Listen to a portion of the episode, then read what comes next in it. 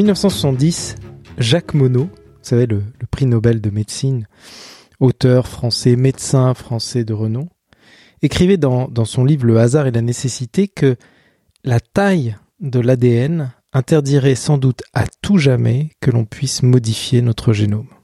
Ça, c'était en 1970. En 2003, le premier génome humain est séquencé avec un coût de plusieurs milliards de dollars. Et aujourd'hui, on le sait, hein, le génome humain peut être séquencé pour euh, quelques centaines de dollars, 400, 500 dollars.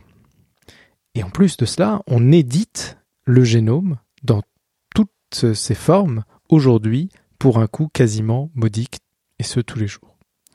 Donc on voit hein, que par rapport à la prédiction de Mono et par rapport à la réalité, il y a un gap euh, phénoménal. Eh bien, on peut peut-être transposer cette histoire à ce qui se passe aujourd'hui. Qu'est-ce qui semblait impossible à des experts il y a seulement deux ans et qui commence à devenir une réalité? Vous me voyez venir, je veux parler évidemment d'intelligence artificielle et en particulier d'intelligence artificielle générale. L'intelligence artificielle générale, c'est-à-dire celle qui est capable de se mesurer à l'intelligence humaine, voire à la dépasser. Depuis un peu moins d'un an, on débat de ce sujet un petit peu partout, euh, depuis en particulier la sortie de ChatGPT, qui a été une, véritable déflagration. On s'inquiète par exemple pour l'emploi, je, citerai euh, PwC ou McKinsey qui anticipent des centaines de millions de jobs qui seraient supprimés dans, seulement euh, quelques années, mais en même temps aussi des, des centaines de millions qui pourraient être créés. PwC évoque même une augmentation de 15% du PIB américain d'ici 2030. Bref, c'est vrai que c'est un, un, phénomène, c'est euh, une anticipation qui, qui, remue euh, beaucoup, qui fait beaucoup parler d'elle. Mais aujourd'hui, je ne suis pas venu vous parler de spéculation, spéculation sur l'emploi grâce notamment à l'IA, ni même de la possibilité de l'avènement de cette fameuse intelligence artificielle générale. Non, aujourd'hui, je, je, vous propose qu'on reste le plus terre à terre possible dans, dans cet épisode et qu'on se pose une question très simple.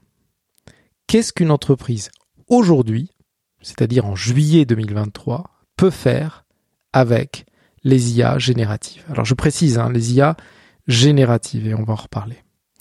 Où est-ce qu'elles peuvent apporter de la valeur? Qu'est-ce qui aujourd'hui marche?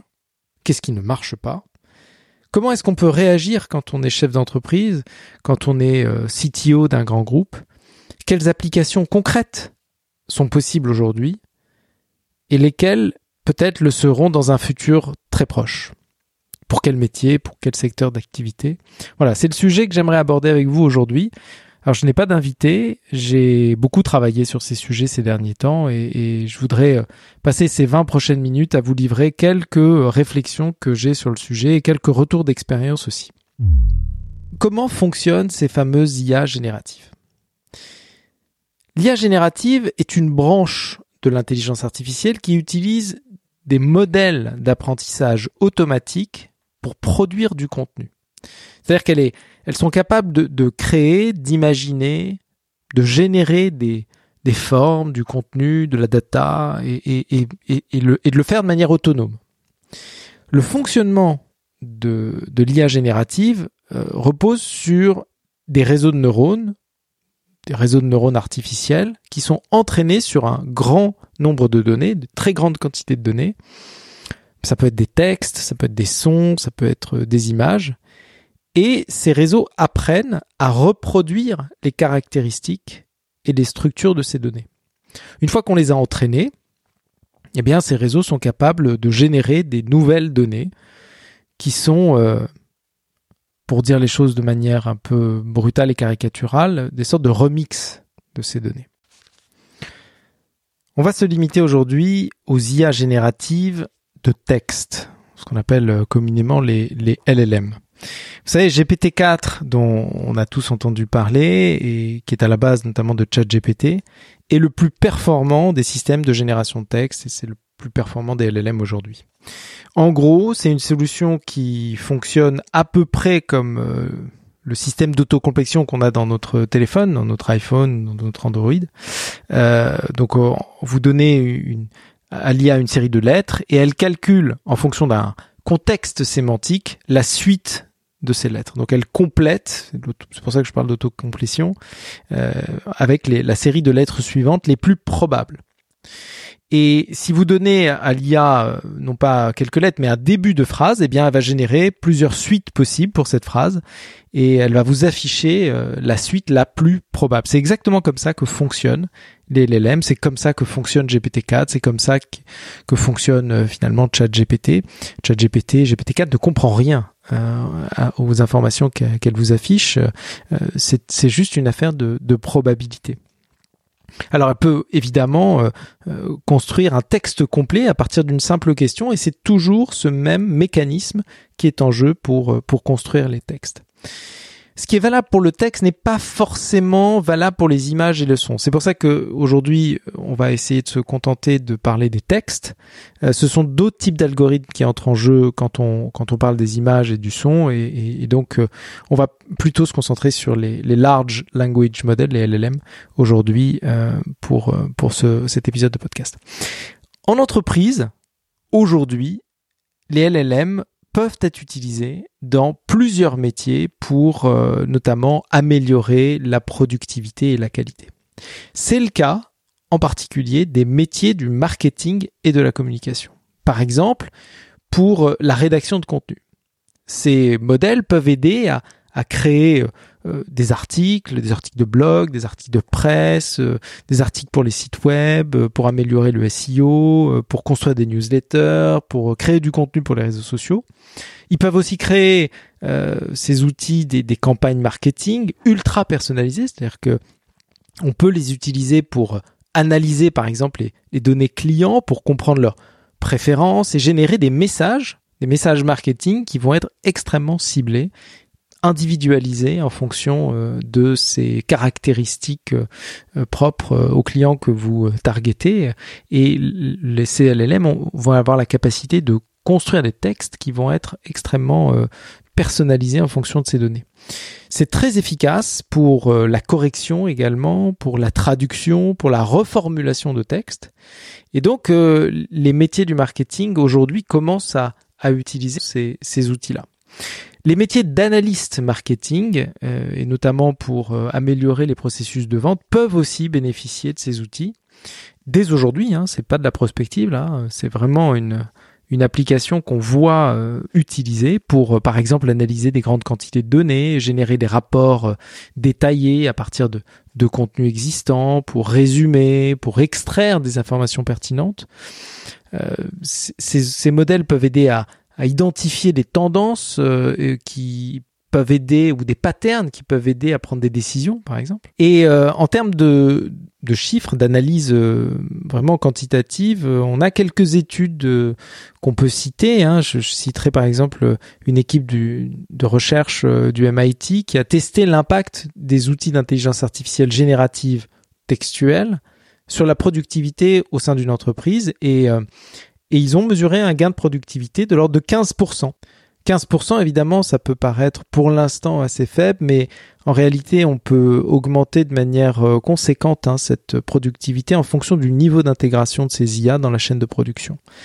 À titre personnel, ça n'a rien de scientifique, mais c'est quand même un retour d'expérience, j'ai mesuré par exemple ces, six derniers mois qu'un usage quotidien de ces solutions, euh, personnalisé, hein, avec... Euh, des algorithmes spécifiques avec euh, des moyens d'interroger ces IA de manière euh, précise par rapport à, nos propres besoins, j'obtenais parfois jusqu'à 50% de gains de productivité avec des solutions comme GPT-4 euh, adaptées à, à nos besoins métiers, notamment pour ce qui concerne l'analyse, mais aussi pour la rédaction de contenu et la correction de contenu, et ce dans toutes les langues.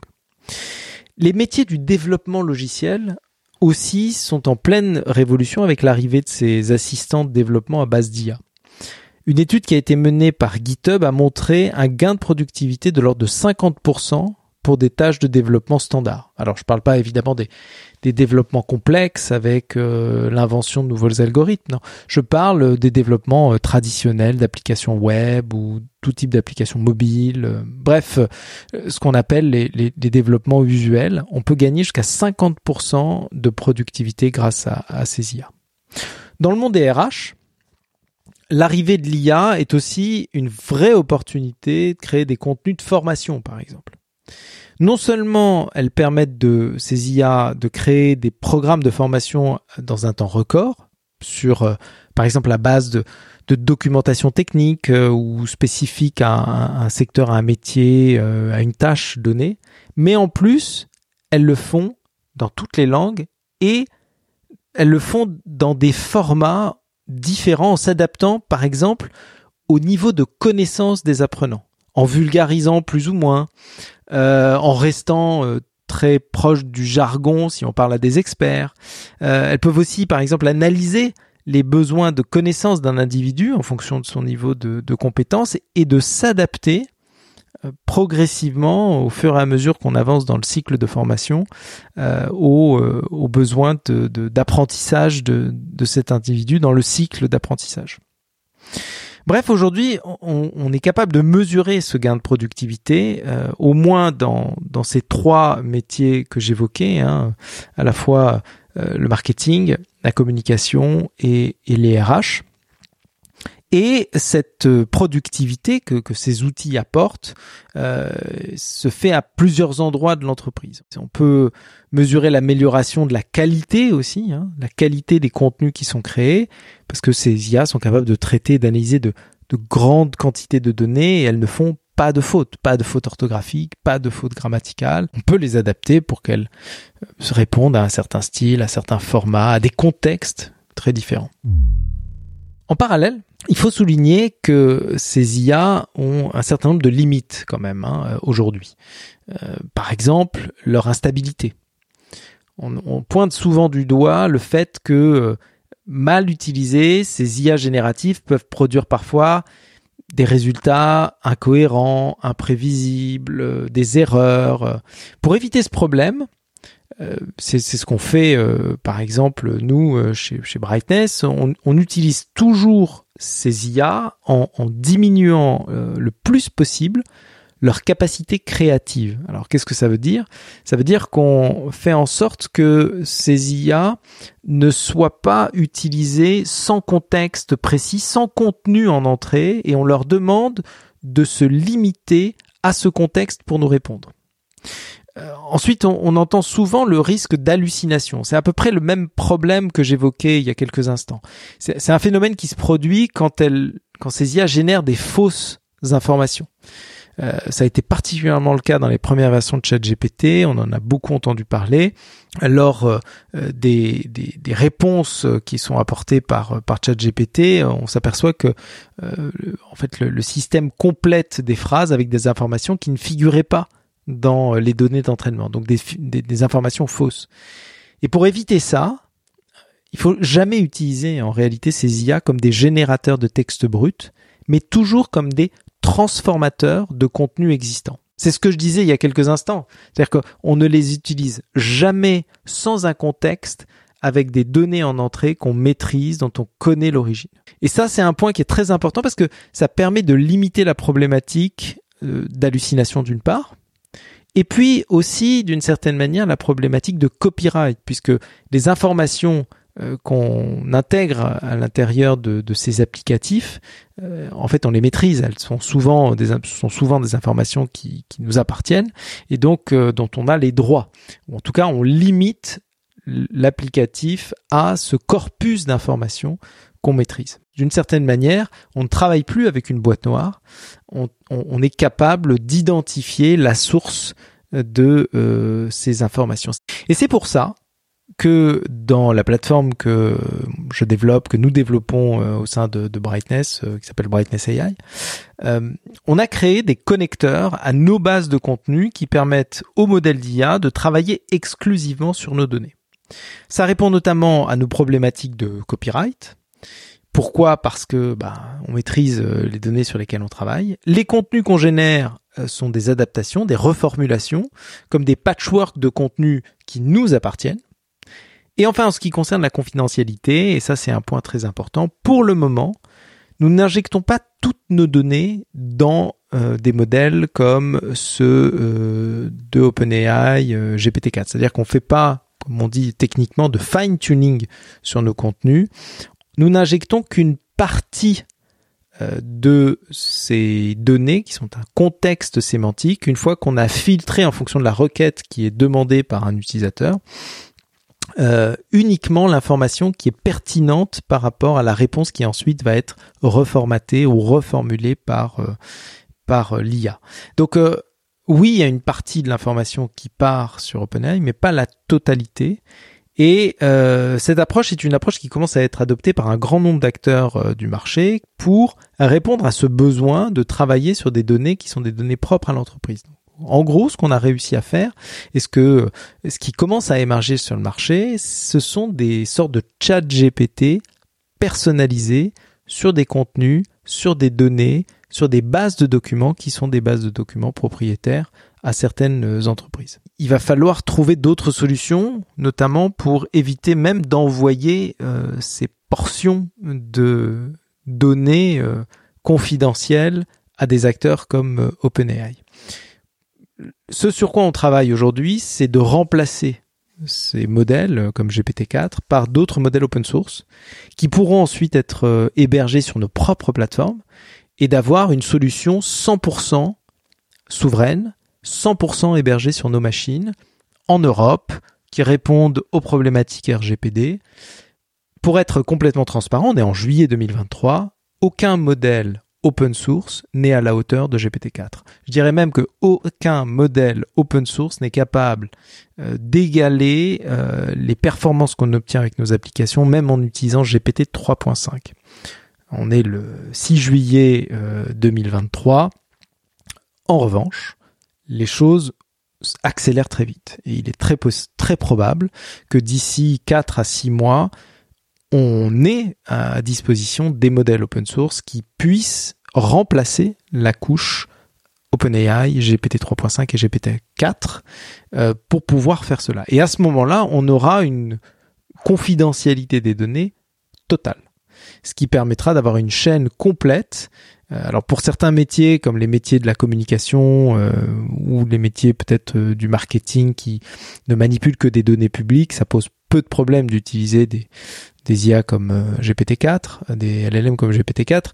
En revanche, quand on commencera à travailler sur des, des, endroits dans la chaîne de valeur qui sont métiers qui nécessitent de manipuler des données confidentielles, là, effectivement, les bonnets open source seront très importants. Pour autant, euh, la plupart des, entreprises que je connais euh, ne sont pas encore euh, des utilisatrices massives de ces solutions. évidemment, un certain nombre d'acteurs utilisent encore ChatGPT dans l'entreprise, principalement les, les départements de communication, mais, mais il n'y a pas d'entreprise, de grande entreprise française que je connaisse hors entreprise technologique qui a déployé de manière très large des solutions à base d'IA générative pour gagner en productivité. Toutes, la plupart d'entre elles commencent à s'interroger. Et en l'occurrence sur euh, les endroits dans la chaîne de valeur où l'IA générative peut améliorer la productivité et la qualité. Très peu ont commencé à l'expérimenter, mais, mais dans les mois qui viennent, elles vont s'y mettre, et en l'occurrence choisir les technologies et l'architecture de leur système de production à base d'IA. Il est clair, encore une fois en juillet 2023, que le marché n'est pas encore mature, mais on va très probablement commencer à avoir les premières solutions arriver dès septembre prochain. Les choses devraient commencer à se préciser, avec notamment d'une part Microsoft qui déjà a commencé à déployer en bêta euh, certaines solutions à base d'OpenAI sur l'infrastructure Azure euh, et leur programme Gaia euh, pour permettre à des grands groupes de commencer à tester ces solutions, mais ça reste encore très sporadique en France. Google n'est pas encore prêt non plus, mais bon, d'ici septembre, il y a de fortes chances que euh, les choses avancent et les entreprises vont devoir faire un choix technologique. Elles vont devoir, et c'est fondamental pour elles parce que faire ce choix en prenant en compte euh, non seulement le coût d'acquisition, mais surtout la dépendance à la solution technologique qu'elles qu'elles auront euh, choisie. Ensuite viendront les phases d'intégration et de formation. J'ai la conviction que l'année 2024 sera l'année de l'IA générative dans les entreprises. Elles devront toutes s'adapter à cette nouvelle donne, intégrer des solutions, former leurs équipes, gérer la résistance au changement, ça c'est clair aussi, mesurer le gain de productivité. Et tout cela, ce sont des chantiers majeurs qui vont demander beaucoup d'investissements, des investissements technologiques, des investissements humains, qui vont être majeurs et qui vont être déterminants pour les années qui viennent. Évidemment, il est très possible que certaines entreprises soient réticentes à cette transition. Principalement en raison des problématiques liées à la sécurisation de leurs données et à la souveraineté. Bien sûr, les grands acteurs du marché comme Google ou comme Microsoft sont conscients déjà de cette problématique et, ils commencent à proposer des solutions pour y remédier. Par exemple, on commence à, le voir apparaître des acteurs qui proposent des espaces sécurisés euh, avec des garanties sur les données qui sont stockées et envoyées à leur moteur d'IA. Est-ce que cela suffira? Je ne pense pas parce que euh, il restera toujours une partie de l'applicatif qui fera appel à des modèles euh, d'IA qui seront peut-être euh, hébergés en Europe, mais dont on ne sait pas totalement si les données qui sont transmises peuvent être réutilisées peut-être pour réentraîner d'autres modèles. la meilleure des solutions, quoi qu'il en soit, c'est de posséder en fait un, un moteur, c'est de posséder un modèle euh, qu'on utilise au sein même de l'entreprise. Et pour cela, euh, d'autres offres personnalisées qui sont basées notamment sur des moteurs open source qui sont en cours de développement pourraient devenir une alternative très intéressante pour les entreprises. En tout cas, moi, c'est une conviction que j'ai. Hein. Je pense que l'open source a un avenir très prometteur dans ce domaine et qu'il a l'avantage d'offrir une, une véritable alternative euh, pour les entreprises et les entreprises en particulier qui ont besoin de cette confidentialité des données et qui sont euh, préoccupées par, euh, par la sécurité, la souveraineté de leurs data. Donc pour conclure, face euh, au buzz et, aux avalanches de news tous les jours, hein, c'est très très difficile pour un, dirigeant, pour un CTO de grand groupe de savoir comment agir face à, à cette avalanche. Comment agir, quelle, quelle décision prendre Ça, ce sont des questions que se posent probablement beaucoup d'acteurs aujourd'hui dans les entreprises. Je dirais qu'il y a hum, en gros deux grandes catégories. Il y a ceux qui attendent que le marché se consolide.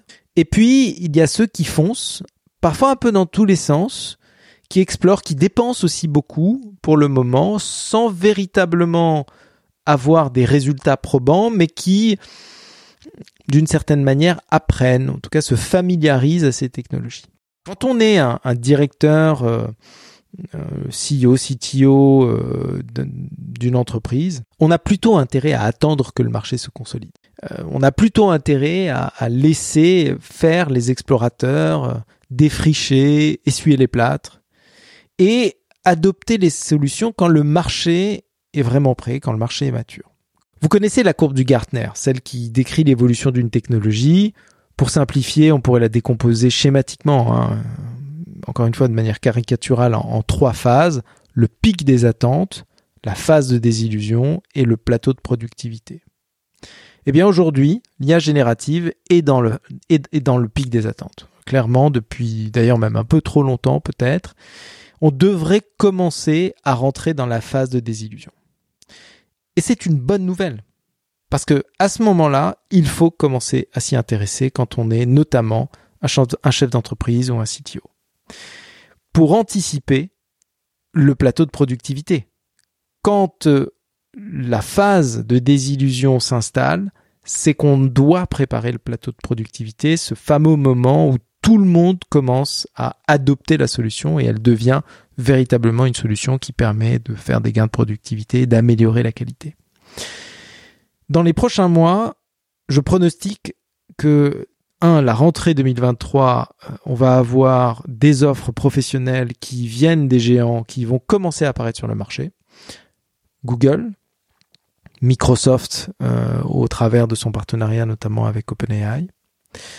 Et euh, on va voir aussi les tout premiers modèles open source qui vont commencer à venir concurrencer ces solutions avec une promesse peut-être de performance moindre, mais une meilleure sécurisation des données.